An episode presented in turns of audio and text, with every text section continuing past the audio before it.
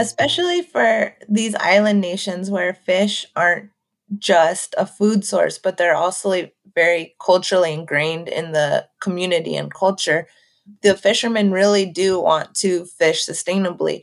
And so when they learn what size the fish start reproducing at, they make it a goal to shoot bigger fish or even in the ancient Hawaiian tradition, there was taboos on catching fish during spawning season. Welcome to the Women in Ocean Science podcast, hosted by me, Charlie Young, and me, Mads Sinclair. We're two marine biologists on a quest to elevate the voices of our fellow female scientists. Each week, we'll be diving into a new and exciting piece of research authored by a leading woman in marine science.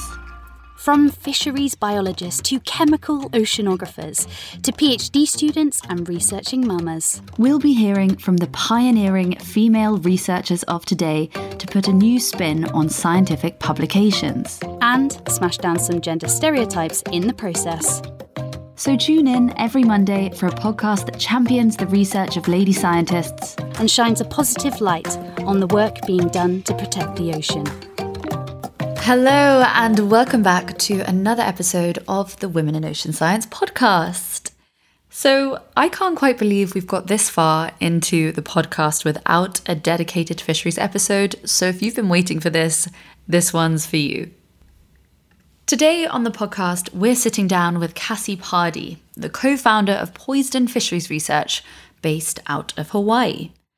Her research lab focuses on the life history of coral reef species, determining the age, growth, and maturity of commonly targeted fish for the use in stock assessments and fisheries management. Today, we'll be discussing her paper titled Growth and Maturation of Three Commercially Important Coral Reef Species from American Samoa, discussing not only the science, but about Cassie's passion for working with local fishermen to collect data and sharing the results back with the local fishing community. Cassie, hey, how are you doing? Welcome to the Women in Ocean Science podcast. Um, where are you in the world? What are you up to? Hi, thanks for having me. I am in Hawaii, Maui right now, and it's a nice sunny morning. Gosh, I am oh. incredibly jealous about that. Here in London, it is a grey, almost miserable, rainy evening. Um, not not ideal for a Thursday. Charlie, what about you in Bristol? I mean, a minute ago I was kind of basking in the glory that we had some sunshine, but equally now it's starting to look like it's going to get cloudy again. Not quite Hawaii. Not quite Hawaii, indeed. So, Cassie, how long have you been out in Hawaii? I've been in Hawaii since 2012. And my husband and I just moved from Oahu over to Maui in July. So, new island, same great weather. Wow. Just rubbing it in. I love it. and um, you are here, of course, with us today to talk about one of mine and Charlie's favorite thing, and this is coral reef fish. Uh, we're very, very excited to have you here to discuss your paper. Growth and maturation of three commercially important coral reef species in American Samoa. So, Cassie, would you like to jump right in and give us an abstract like summary of your paper?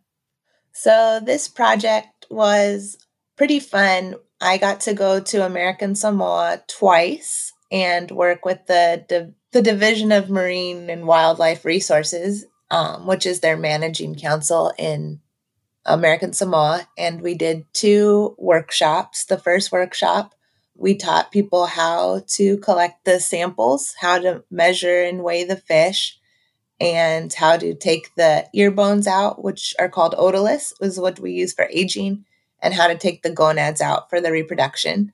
And then they took samples for several months and sent me the samples in Hawaii. And I aged and did maturity studies for three different reef fish that are commonly caught there. Uh, rubrioperculatus, which is a emperor fish, uh, Chlorurus japanensis, a parrotfish, and Naso lituratus, which is uh, the orange spine unicorn fish. And then I got to go back to American Samoa and present the data and do another workshop on how this data is used for management and um, assessments. Cool. Wow. Hats off to you for going with the Latin names there. That was very, very impressive and definitely something that I wouldn't have attempted. Um, so, for anyone listening, where is uh, American Samoa? What what is this? Uh, what is this nation like? What are what are their coral reefs like? Yeah, so American Samoa is in the middle of the Pacific, and it's actually an archipelago um, with Samoa. And so American Samoa and Samoa straddle the date line, and Samoa is its own country on one side of the date line, and it's the first country to start the day. And then American Samoa is on the other side of the date line, and it's the last country to start the day. And so they have beautiful tropical reefs. Um, the people in American Samoa speak both English and Samoan, and they're just such a lovely culture and lovely people, but they really depend on coral reef fish for their food and their livelihood. So, um, looking at the life history of these fish is really important so that the different management can work with the actual facts of those fish instead of just making up management without the data behind the size at reproduction or age. Mm. And you you spoke in your paper as well that you know you've just mentioned that these these fish have obviously a, commercial importance. They're an incredibly important source of protein um, for for the nation. But you also touched on fish having a cultural importance to the Samoan culture. What would you say is the cultural importance of fish? Yeah, fish are used a lot. In Samoan, it's called Fa'a Samoa, which means like giving and like the culture of Samoa. And so fish are used in exchanges, they're used for baby birthday parties, they're used for weddings. So there's a lot of trade of fish going on. Uh, if there's a big ceremony or something, they will hire people to go out and catch the fish for them because fish are really important for all these big ceremonies and parties and stuff that they have. Mm. It's beautiful, isn't it? Because, you know, for nature to become so embedded in their culture i mean i think it's something that we we are lacking here in the uk and so when i learn about cultures that do have such a deep rooted connection with the ocean. It just sounds so magical and, and is so fascinating to hear about how different species have both, you know, an importance for sustaining their livelihoods, but also in every part of their lives and in ceremonies. Um, and so, you know, what are the main methods that these these communities use to catch these fish? I imagine that you know it's for it very much small scale and subsistence sort of uh, methods, but if you could explain a little bit about the methods that they use, um, I'd love to hear more. Most of these fish are non commercially targeted, they're just for home consumption or for trade and cultural consumption. But the parrotfish and the orange spine unicorn fish both are mainly caught using spearfishing and these people go out without scuba tanks. They just hold their breath. They just have goggles and fins and go and spear these fish so they can hold their breath for really long times. And then the emperor fish is mainly caught with hook and line but sometimes with net as well. So these three fish that you're looking at there would you say there is any level of commercial fishing around? Uh, sorry, com- by commercial, I mean, in, in, are they being taken in any kind of industrial large scale, or is this just a very small subsistence nearshore fishery then? Um, it's hard to say with all, it's not commercial in the way that we would picture commercial fishing, like the tuna industry or the cod fishery. It's commercial in more of a coral reef commercial way where mm-hmm. they are catching it and selling it to local markets in in American Samoa. So they're catching a lot, but not in the way that we would consider commercial. And it's hard to really know how much they're catching because there aren't good commercial or non commercial catch records in American Samoa. We don't know how many people are fishing. There's no non commercial license, so anyone can fish. And we don't know how much they're catching. Yeah, and this is very interesting, of course, because you know, in order to responsibly manage fisheries on any scale, it's it's incredibly important to have that data on not only how much is being caught, but also this data that you have collected for this paper specifically, which is what are the life histories of this fish? Um, and this will in turn help us to make uh, better management plans for the future. So, um, the objective of your study was, of course, to provide estimates for the growth, the lifespan, span, and size at maturity for these three targeted species from um, these different families of fish in American Samoa. So, how how were you doing this? How does one go about quantifying these things specifically? So after the first workshop, I sent the the people out to collect the samples for me and they gathered length information, weight information, and then they would dissect the fish and in the head cavity under the brain are the ear bones, also called otoliths. And so the otoliths provide age for us. And what you do is you take the otolith and you grind it down really thin on a jeweler's wheel. Um, and then, wow. yeah. So it's fun. I have all this like equipment that jewelers use, and I'm grinding fish bones. glamorous work. It's glamorous, yeah. And then you look under the microscope, and the otoliths have annuli that you can count like tree rings, and each annuli represents a year. And so you count all the all the rings, and that's how old the fish is. Do you know? I would love to know who figured this out. who at one point in science decided to grind down the ear bone of a fish to see if they could you know, age it. I think it's absolutely fascinating. It really is. Well, it's also very hard to find these bones. They're very, very small. They're smaller than, especially in reef fish, they're smaller than like your pinky fingernail. And they're under the brain in the head. So I don't even know how they initially found this bone. But in cold places, it's actually a lot easier to count the rings. And if you just snap the otolith in half and use some fire, the the rings will darken and you can just see it with your naked eye because the temperature shifts in colder places are so much more dramatic that the growth is so much more dramatic each year. But in tropical areas, we don't have those temperature changes. So the rings are a lot harder to see with the naked eye, which is why we have to grind it down and use transmitted light to see the rings. Oh, it's wow. so interesting because you know I, I've actually had experience as well um, dissecting fish, reef fish specifically to try and find the otoliths, and you know I can I can vouch for it. They're tiny, and you know it can be really fiddly um, to to try and find them. And also, if you gosh, this is getting graphic, so anyone that doesn't want to hear graphic content, warning, warning.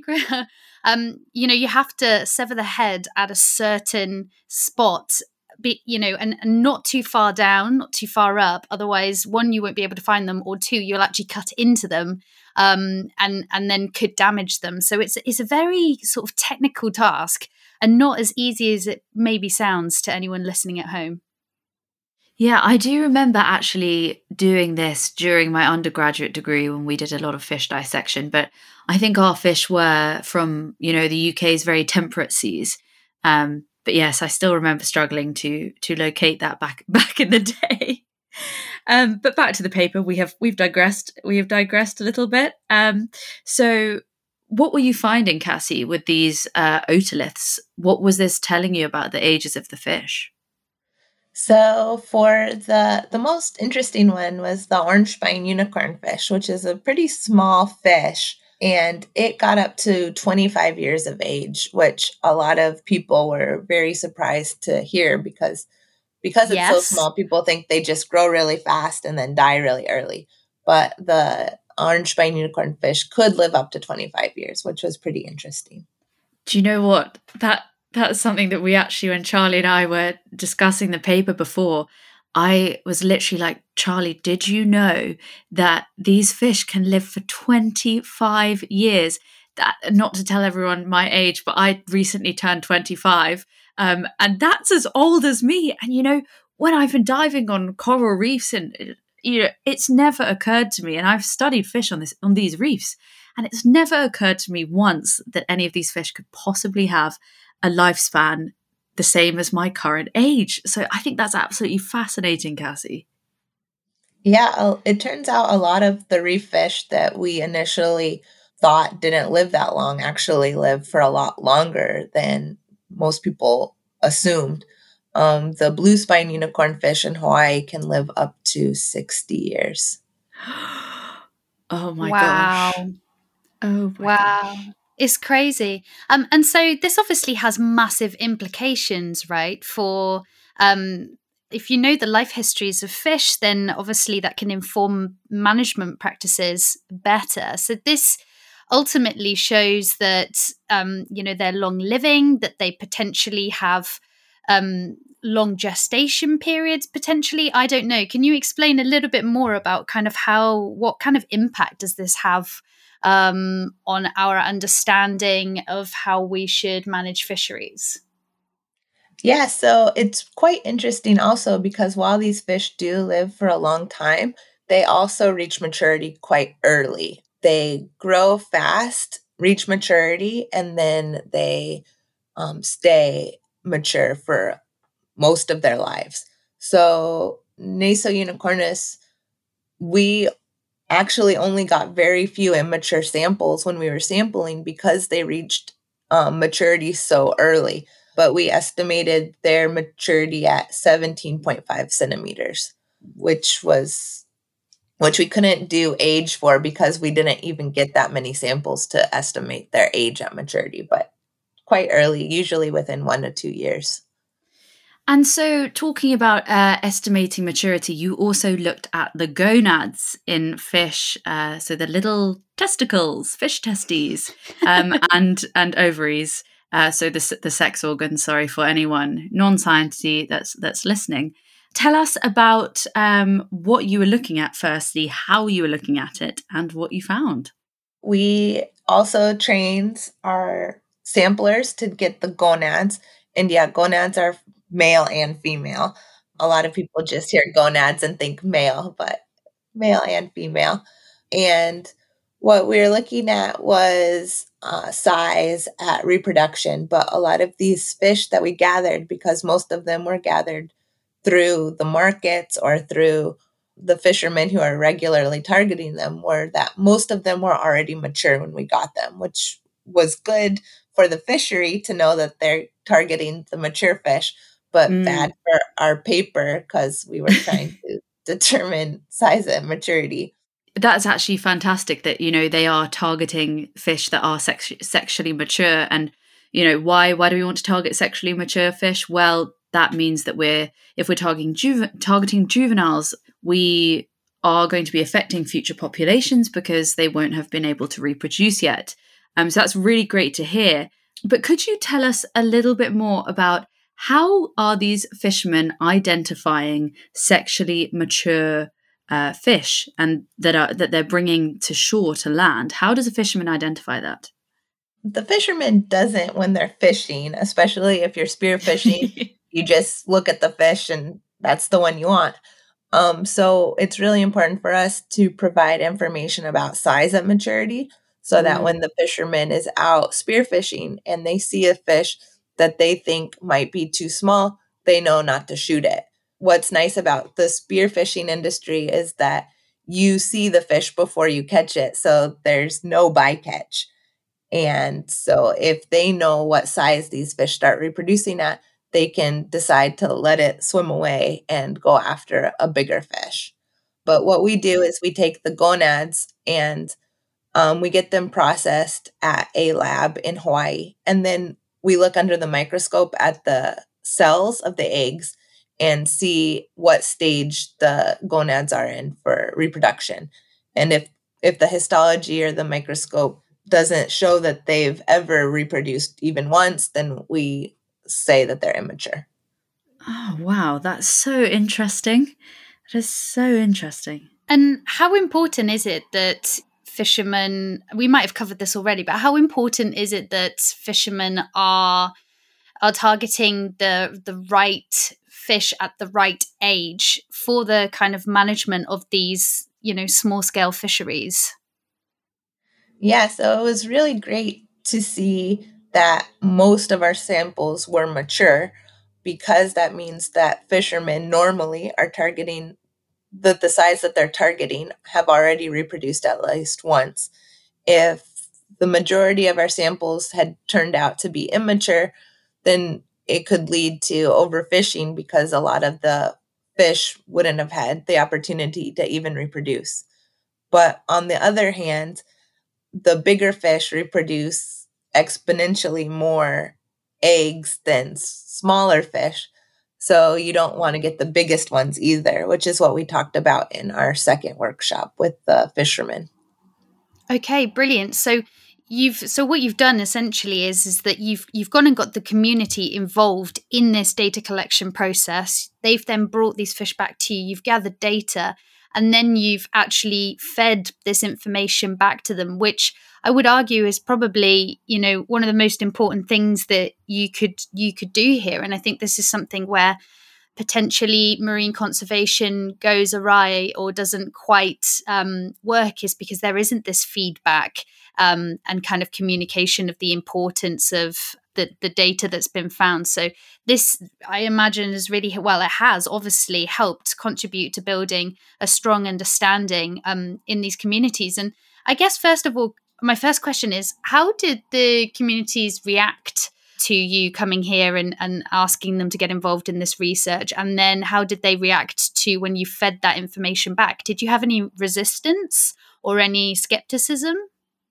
I don't speak samoan which was my first problem. And i am a tiny little blonde white girl so i stand out quite a bit but one of the co authors on my paper is from American Samoa and does speak Samoan. So whenever we would go and interact with the fishermen or when they came to our workshops, um, he was the one who was speaking with them and presenting the information because I thought it was much more important for people from the local community to hear from one of their own members than to hear from some outsider who's just telling them what to do. Instead, it was more of a dialogue between community members. That's mm. brilliant. And I think really, really important that it's about empowerment. Um, and as you say, you know, a lot of you know mads and i both have you know traveled to other countries and done research in other places and i think we do really need to you know move away from this sort of white saviorism kind of approach and ensure that it's not just you know us turning up there and saying you have to protect this area and not involving the community in that or, or kind of coming in and trying to set the rules. That it's about that community empowerment. Um, because you know if you engage with the community they want to protect their marine scape you know this is this is the thing and i think this is where marine conservation has gone has gone wrong in the past. Um, but mads did you want to jump in at all there no, I was just going to say that I think it sounds absolutely brilliant uh, what you've done, and I really love that it is um, not a community based initiative, but it has been through and through this this community led project where you know you have empowered them to to do the data collection and to learn themselves. Um, so I think that's I think that's really important, and I, I really love the way the way that you've done this, and I think it's something that we should be replicating in lots of different areas of research, as Charlie said, that we're carrying out across the tropics, and I think it's definitely an area that we've we've fallen down on before. I've I've worked on a number of projects before where the local community hasn't really been involved, and when you are, you know, the stewards of that reef, and it is your, um, you know, your uh, what's the word home. Yeah, your your home for one, and also your um, I was going to say asset, um, livelihood.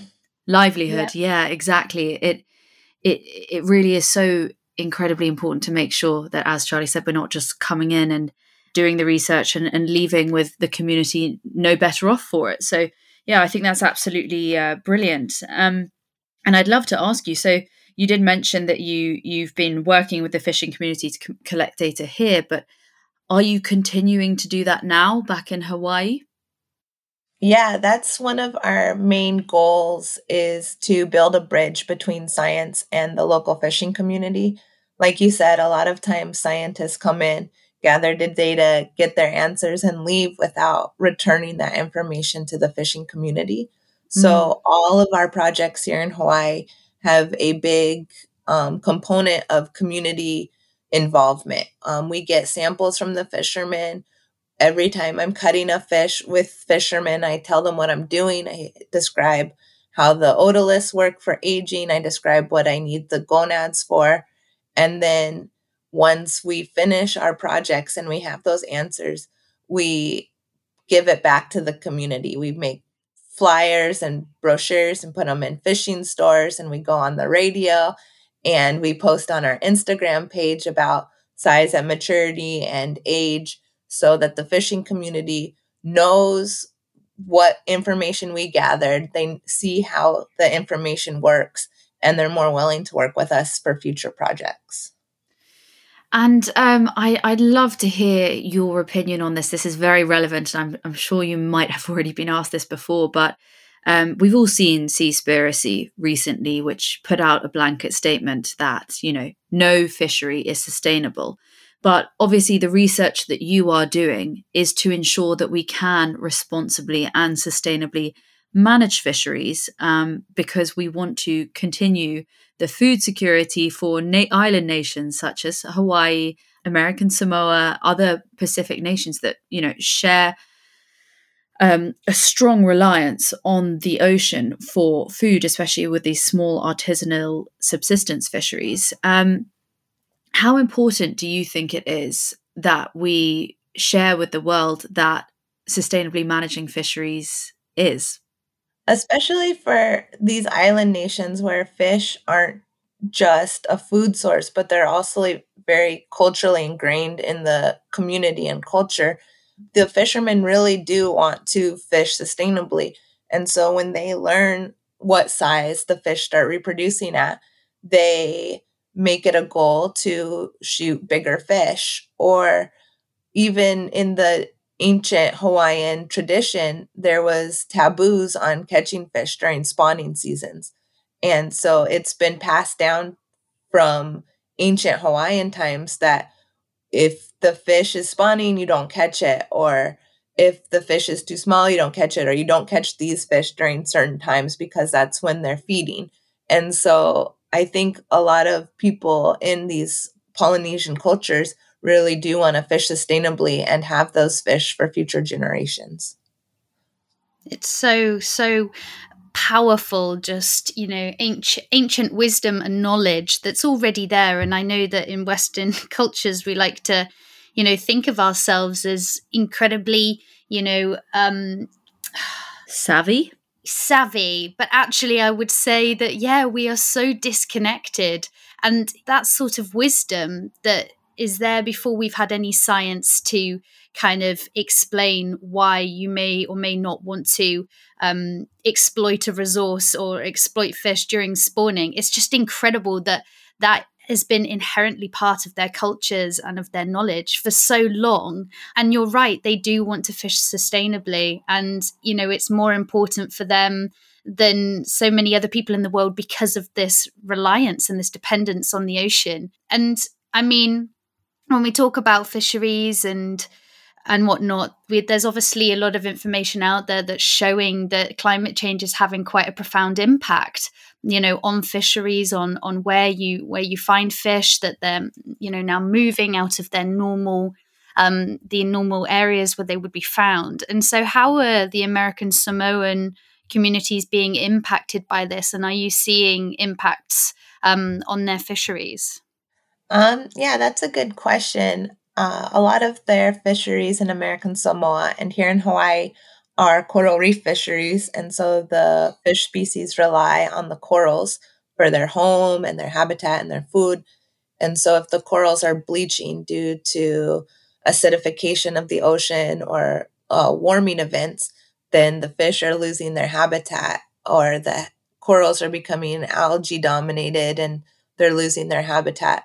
So I think there's a lot more pressure on these fishing communities than just fishing, and that will have an effect in the future. But I am not sure how it's currently affecting the catch just because we don't have those records. Mm. And um, you did mention in the discussion of your paper, and I thought this was really interesting, that um, warmer waters might be yielding populations of shorter lived fish. Yeah. For the emperor fish that we studied, they've done age studies in Japan too, and also in Guam, I think. And the ages were older in Japan than were in American Samoa and that's because in Japan, they have a lot cooler water temperatures than in American Samoa. So in Samoa, the water's warmer, so the fish can grow faster, reach maturity faster.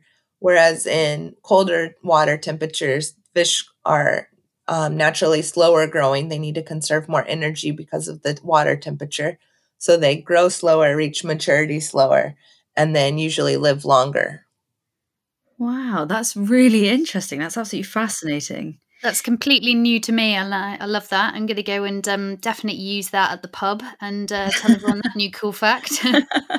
so, in terms of climate change, um, you know, this will be warming waters even further. Is it necessarily a bad thing that we're seeing fish reach maturity faster, growing faster? maybe not for reaching maturity faster, but again, the older, longer living fish, the biggest fish, are the ones that produce exponentially more eggs that are healthier eggs and more likely to survive than maybe the first time new fish parents that are just spitting out eggs for the first time. So we do want those fish, those older, slower growing fish to get to those big ages and produce those big numbers of eggs. And you know what? This is a great segue from fish parents into parenthood yourself, Cassie. Um, you mentioned to us previously that you are a new mum to a one year old son, and you're currently learning how to balance a productive research career with being a parent. So tell us, how has this experience been? Uh, well, it's been quite interesting, especially this year. My son was born right before the world shut down.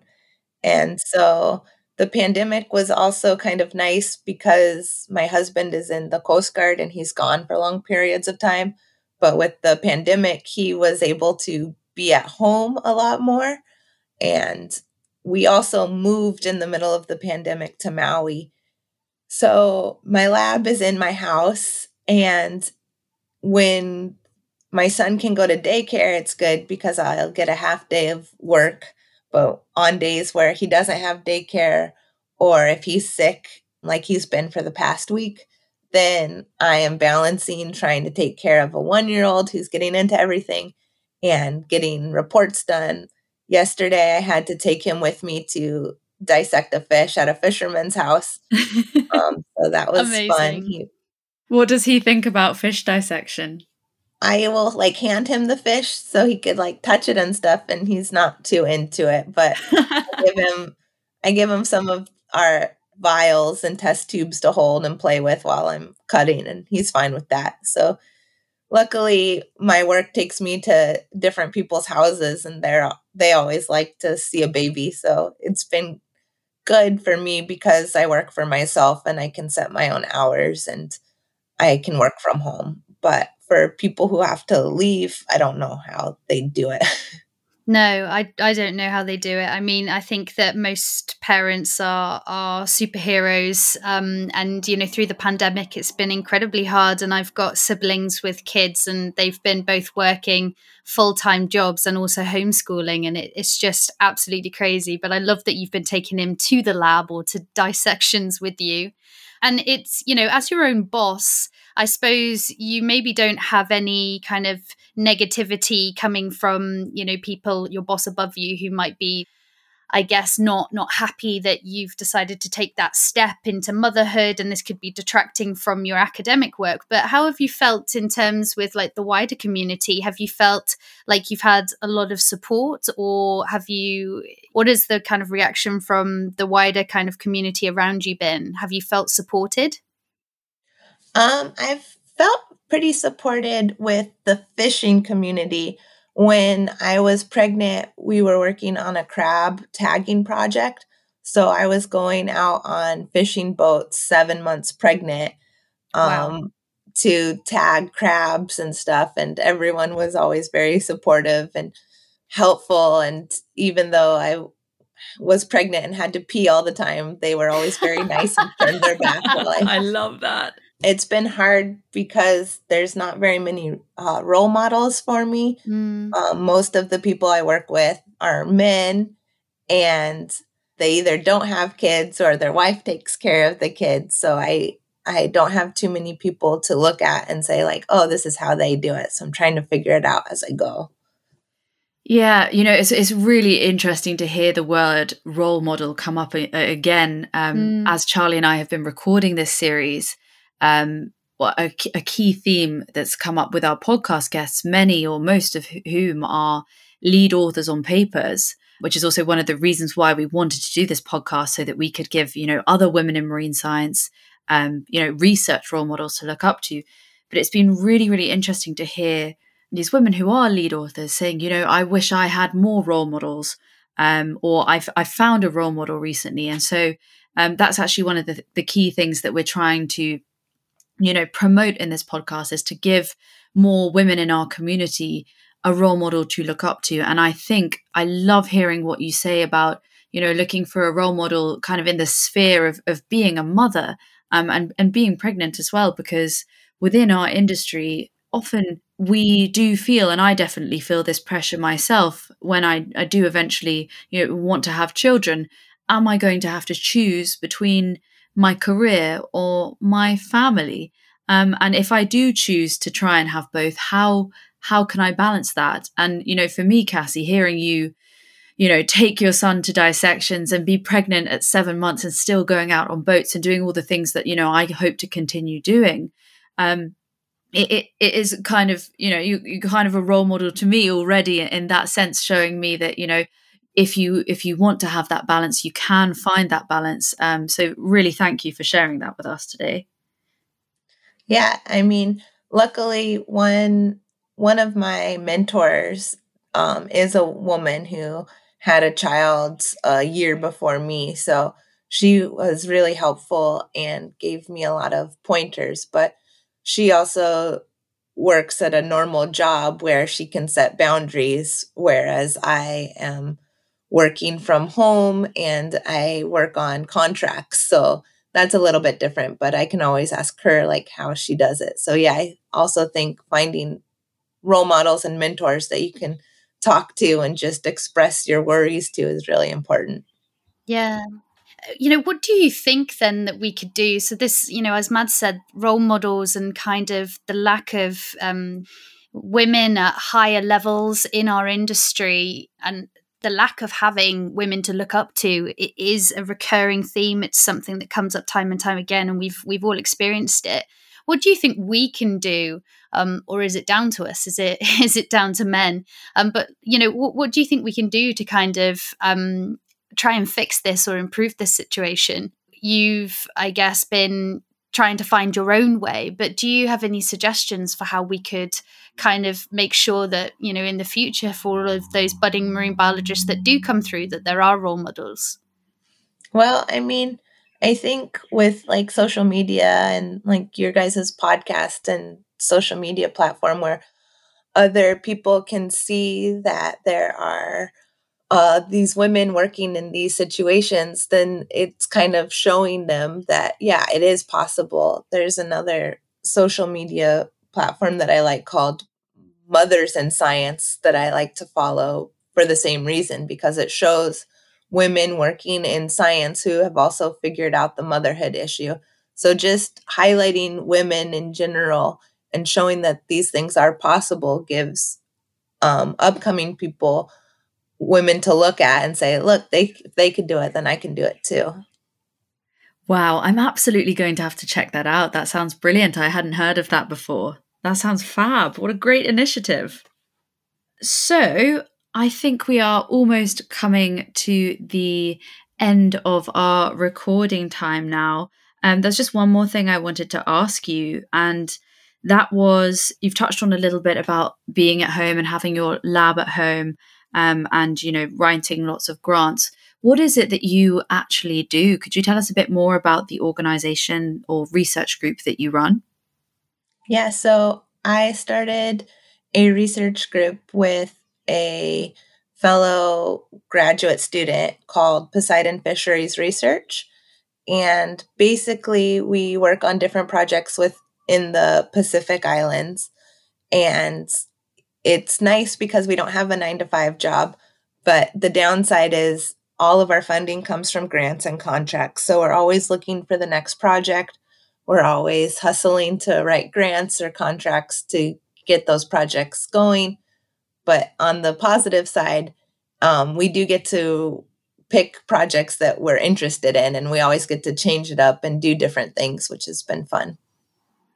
That's super cool. Um, and you know, I hats off to you for kind of the grant writing. That's always something that you know I've admired about academics is having that kind of stamina to just keep writing grants and and you know the landscape sort of ever changing. But it's been really really fascinating to hear about your research. And just before we close up, this is something we ask all our guests: is if you've got any inspiring final words or something that you'd like to share with our listeners um, before we end? Oh, shoot. Putting me on the spot. Gosh, it's the no it's the real no pressure question, isn't it? Give us all your wit and wisdom. I would just say if you are an upcoming marine scientist, um, find people in your field that you would like to learn from and just reach out to them both of the mentors that I currently have, I just reached out to from the blue and they latched on and I've been able to learn so much from them. And so just keep reaching out and making connections. It's all about connections in this field. And so the more connections you can make, the better your chances are of going where you want to go. Completely agree. Love that. And just as well, so that anyone who wants to continue following your work or learn more about your research, are you on social media and um, where can people find you? Yeah, I'm on Instagram. I feel like I'm too old for TikTok at this point, but um, our research lab is on Instagram at, at Poseidon Fisheries. And then I'm also on Instagram at Cassie.Kyffin, K Y F F I N. Perfect. Brilliant. Well, thank you. Thank you so much for coming on today, Cassie. It's been absolutely brilliant to have you. And we also know that you have two more papers uh, in the works at the moment. So we will have to get you back on to discuss those as well. Yeah, thanks for coming on. Yeah, thanks for inviting me. This has been fun.